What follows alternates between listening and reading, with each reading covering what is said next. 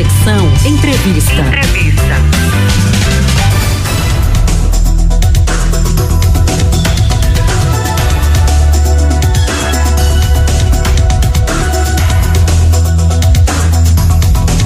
Em pesquisa realizada no mês de janeiro pela empresa de negociação financeira Acordo Certo, revelou que 88% dos consumidores possuem dívidas e desses, 57% afirmaram que está difícil suprir todas as necessidades básicas como a renda mensal.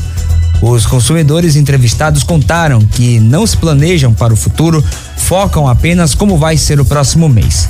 A nossa conversa hoje é com Tami Serra, que é educadora financeira e traz dica para os endividados e caminhos para superar a dificuldade e organizar melhor as finanças. Boa tarde, Tami. Bem-vinda ao Conexão 105. Boa tarde, Railson. Muito obrigada. É um prazer estar aqui com vocês novamente. Prazer nosso recebê-la aqui, Tami. Eu já começo perguntando, com relação à dívida, quais são os principais hábitos do brasileiro? Railson, que pergunta pertinente, viu? Porque a gente precisa entender o que que leva as pessoas a se endividarem. As dívidas, elas não surgem de uma hora para outra e resolver a situação da dívida também não acontece de uma hora para outra. Uhum. É um processo. A pessoa ela não é endividada, ela está endividada, né? E um dos hábitos que leva uma pessoa a entrar nesse ciclo de endividamento é justamente gastar além do que ela ganha, mas também gastar tudo que ganha. Porque quando a gente gasta tudo que a gente ganha, não só além do que a gente ganha, a gente entra nesse ciclo porque podem surgir imprevistos. E se surge um imprevisto, eu não estou preparada para ele, eu vou me endividar. E aí a gente tem dívidas, dívidas de pequeno porte, dívidas de médio porte, dívidas de grande porte, né? Mas o principal hábito do brasileiro ao, ao assumir dívidas, né, é cartão de crédito. É um dos principais, é o cartão de crédito. E aí o que que entra? O ciclo de endividamento.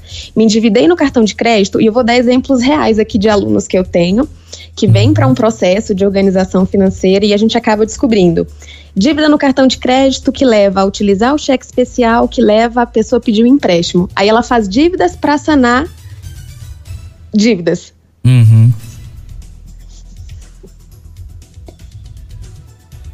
Também você me escuta? Te escuto. Dívida para saldar dívida.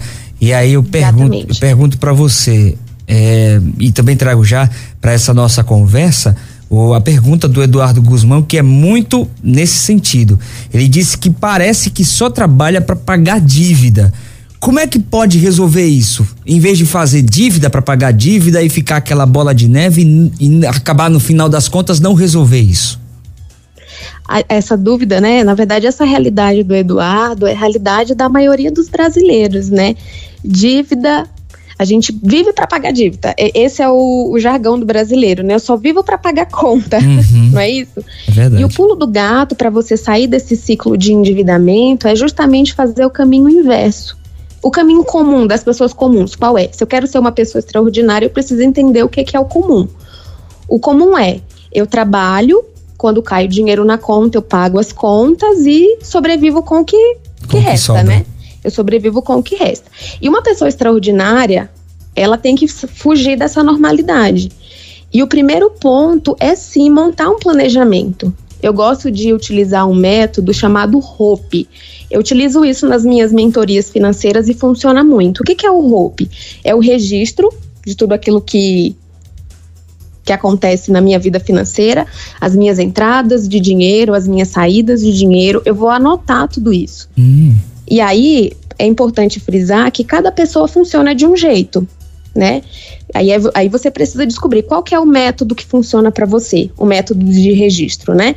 Tem gente que gosta de usar planilha eu começo os meus processos com planilha. Não que eu goste da planilha, mas eu consigo ter uma visão 360 de tudo aquilo que está acontecendo. Mas nem todo mundo tem facilidade com planilha, e não é por isso que você não vai registrar. Você pode usar o caderno, esse método antigo funciona super. Você pode usar um planner financeiro, você pode usar um aplicativo financeiro. Existem muitos, aqui eu vou dar dicas de aplicativos, né? Tem o Organize-se, é muito bom, muito didático. Tenho as minhas economias, tenho o guia bolso, enfim, existem muitas formas. E aí, depois de você fazer esse registro, você vai organizar tudo aquilo que você registrou. E o que, que é organizar? Imagina aí o guarda-roupa que você tem na sua casa. Hum. Você coloca as peças todas juntas no mesmo lugar? Não. Não. Você vai organizando. Calça você coloca de um lado, as camisas ou blusas, blazer você coloca de outro, peças íntimas, meias você coloca em gavetas. E aí essa organização é engavetar. É justamente isso. A gente vai colocar cada dinheiro no seu na sua gaveta. Cada dinheiro no seu quadrado, né? Essa é a organização. E aí depois que você organiza, aí você entra pro, pro planejamento. E aí é justamente o que é a falha da maioria dos brasileiros, não planejar. E um planejamento bem estruturado, ele depende dessa base, hum. a base da organização, que é registro e organização. Eu registrei, depois eu engavetei as minhas despesas, por exemplo, ou as minhas entradas também. Porque tem gente que não sabe quanto ganha, você acredita? Eu já Nossa. tive alunos que vieram para um processo e disseram assim: ah, eu ganho tanto. Aí a gente vai fazer o raio-x, o mapeamento, o engavetamento das coisas e descobre que era menos, ou descobre que era mais. Entende? Às vezes a gente não uhum. sabe, pensa que ganha X, mas é Y. E é muito necessário a gente fazer essa organização. Registrou, organizou e aí a gente entra para o planejamento. Esse planejamento, Railson, ele é muito necessário. Por quê? Quando eu me planejo, eu consigo provisionar tudo aquilo que vai acontecer. Inclusive, eu posso colocar dentro do meu planejamento as eventualidades coisas que eu não lembrava que podiam acontecer e aí eu planejei e deu certo. Hum. Às vezes, não é só coisa ruim que acontece de surpresa, não. Coisa boa também. Sim. Às vezes a gente pensa, ah, é uma doença, é um imprevisto, né? Mas não, você pode ter um aniversário como um imprevisto, você pode ter uma viagem, uma festa de casamento em outra cidade que você precise, de repente, desembolsar para passagem, hum. hospedagem, presente. Então, eventualidade pode ser tanto coisa ruim como coisa boa, né? E no planejamento a gente consegue fazer um levantamento dessas possíveis eventualidades, né? Dessas possíveis eventualidades. E aí eu gosto de trabalhar com, com o endividado um método chamado 50 30 20. Por quê? Porque o endividado ele está com muita coisa na cabeça. Ele pensa que ele é endividado, mas ele só está, ele não é. Né? Ele se endividou por um período e ele vai precisar de paciência, ele vai precisar de foco, ele vai precisar de muito controle emocional, porque dependendo do nível da dívida que ele tem, ele pode sofrer muito com isso. Eu já conheci muitas pessoas que sofrem e que sofreram por conta de dívida. E aí a gente precisa canalizar as energias para resolver o problema. A gente sempre precisa focar na solução e nunca no problema. Planejar é o quê? O que, que eu posso fazer? Já visualizei a minha realidade financeira, tá aqui, tudo engavetado, bonitinho, tá tudo organizado. Organizar o guarda-roupa leva tempo, não é? Hum. A gente não faz isso assim em 10 minutos, leva um tempo. Então, organizei, agora eu vou ver o que, que eu posso cortar. E aí a gente pode colocar coisas reais aqui, práticas. O que, que eu posso cortar vendo aqui o meu orçamento? Registrei tudo, eu vou dar uma olhada agora, a visão 360, né? Uhum. Vou olhar o que, que eu posso cortar. O que, que não, não tem utilidade aqui? Por exemplo, eu tenho uma assinatura aqui que eu não uso. Eu vou cortar. Não é nada, não é nada, mas nesses cortes, se você faz aí 50 reais ou 100 reais por mês de, de corte de despesas que você não precisava ter e você tem, descobre que tem. No ano, é R$ 1.200. R$ 1.200 já é aquela dívida, R$ 1.200 é aquela viagem que você nunca tem lazer, porque diz que não tem dinheiro, né? e aí, Railson, às ah. vezes a gente pensa que é falta de dinheiro. A dívida, ah, é falta de dinheiro. Às vezes não é falta de dinheiro. A maioria dos casos que vieram para a organização financeira comigo, a gente descobre que é só posicionamento. Dinheiro indo pelo ralo com coisas que a pessoa não estava sabendo que estava saindo ali. Então, a organização ela é muito necessária. Você viu o que, que precisa cortar? Agora você vai ver o que, que você pode reduzir. Existem muitas contas que a gente tem que a gente pode reduzir, coisas práticas. Vamos dar exemplos práticos aqui. Uma conta de telefone uma internet, você pode ligar para negociar, para reduzir. Nunca pedir para cortar no desespero, porque você pega o atendente de mau humor, ele vai lá e corta mesmo, né? Então, tente negociar de verdade. Não é fazer ameaças de cancelamento, não. É tentar reduzir de verdade. Olha, eu quero fazer uma negociação, a minha conta está muito alta, eu quero reduzir. E aí você consegue ir diminuindo essas despesas mensais. A gente pensa, né? Ah, é pouquinho, pouquinho, mas aí quando você faz a soma, dá um montante significativo, né? É verdade. A gente pode pensar em coisas para substituir também dentro da nossa realidade, né? Dentro das nossas despesas. E aí eu vi até uma enquete hoje no hum. Instagram da rádio falando sobre preço e preço de produto. Não tem isso. uma enquete hoje sobre Foi, isso? Foi, logo no manhã 105. É, Lembra para mim, Railson, como que tá escrito? Eu, eu, lembro vagamente, mas eu não sei se é, eu não vou saber reproduzir certinho. Deixa eu só olhar aqui, mas vá, vá desenvolvendo o conteúdo enquanto eu tá. procuro aqui.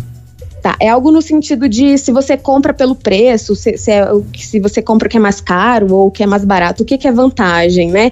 Uhum. Às vezes, nem é marca o preço, acho que a pergunta é essa que tá lá na enquete. É, eu acho que é isso, marca o preço. Pela marca, o preço. Às vezes, a, a resposta para essa enquete não é nenhuma coisa nem outra, porque tem, às vezes tem um produto que ele tem um grande nome, mas a qualidade dele é péssima.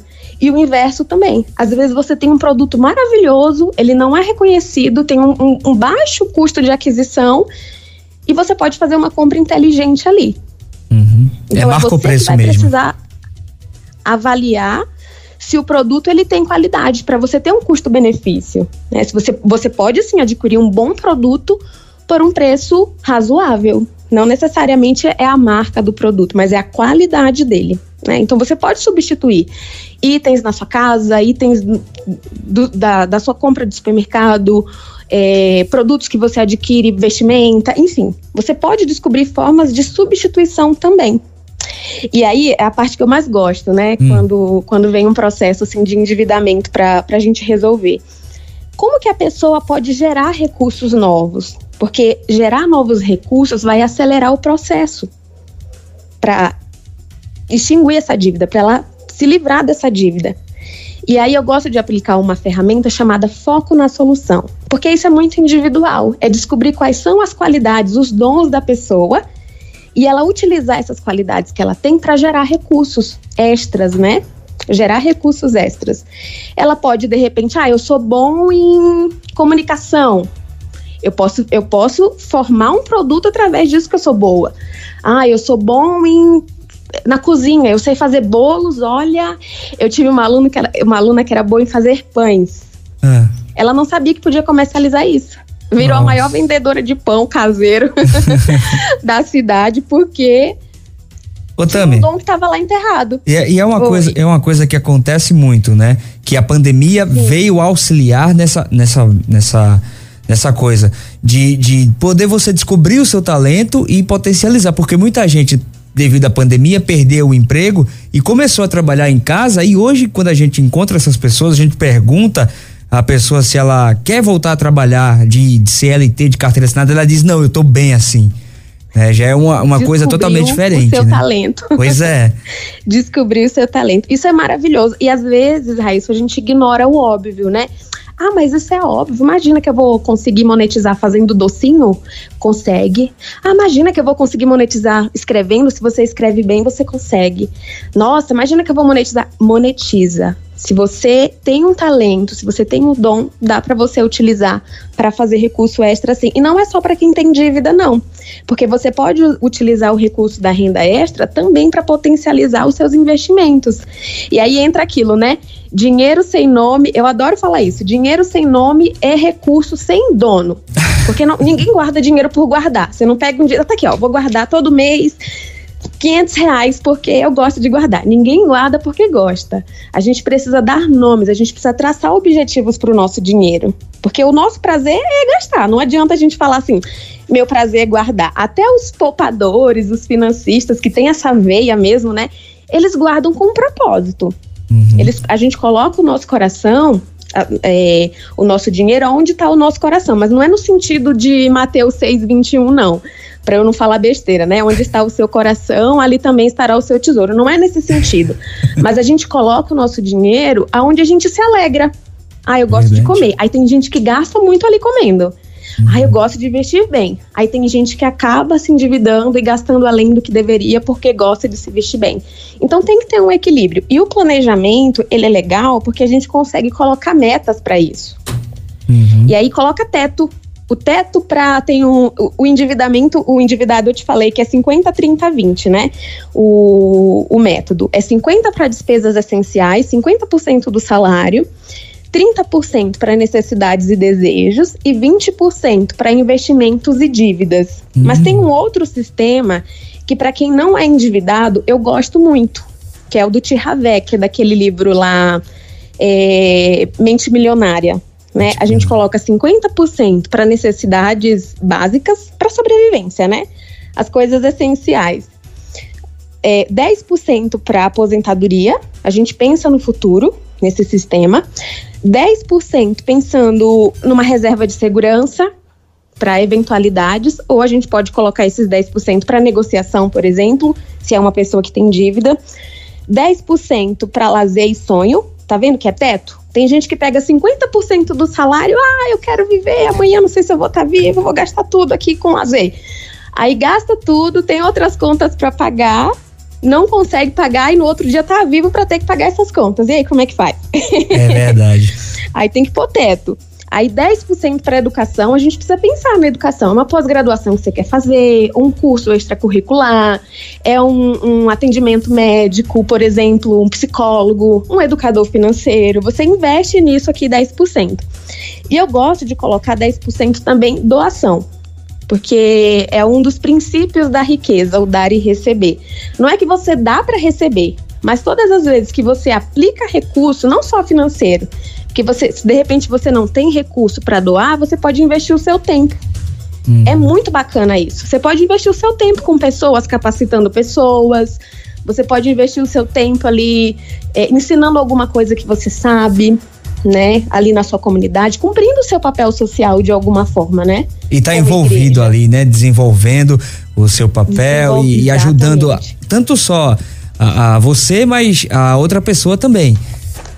Exatamente. E a pessoa que, que vai receber esse recurso, seja ele financeiro ou não, ela vai ficar muito feliz, mas muito mais realizado é você que vai fazer. É isso. Você que está ali desprendendo ali de tempo, é, é, ensinando alguma coisa que você sabe, muito mais realizado e feliz é você que vai ficar. Então é importante. Ah, também não dá aqui para eu, pra eu é, colocar esse valor no meu planejamento. Então, encontre outras formas de você contribuir, de você cumprir o seu papel social, mesmo que não seja financeiramente falando, mas você pode contribuir de outras formas, porque você tem alguma coisa. Todo mundo tem alguma coisa. Tami, eu queria agradecer demais a sua participação aqui no nosso Conexão 105. Uma pena porque o tempo corre rápido e a conversa estava tão boa, mas eu quero você de novo aqui no nosso Conexão 105 para a gente ir trabalhando mais essa questão do, de como se livrar das dívidas, tá certo? Obrigada, Raíssa. Eu que agradeço o espaço, viu? Um abraço. Um abraço forte. Se você quiser deixar as redes sociais, fica à vontade, Tami. O meu Instagram, ele é contadora Taramis. O meu nome ele é um pouquinho complicado. É T-H-A-R-A-M-Y-S. Contadora.taramis. Perfeito. Um grande abraço, até a próxima, viu? Até a próxima. Tchau, tchau. Se você perdeu essa entrevista, não se preocupe, ela vai estar daqui a pouco em nosso canal de podcast no site radiolinda.com.br, mas se você quer agora, vai lá no nosso canal do YouTube, youtube.com barra Radiolinda Oficial, essa entrevista tá lá e você pode acompanhar lá no nosso canal do YouTube, inclusive compartilhar com outras pessoas.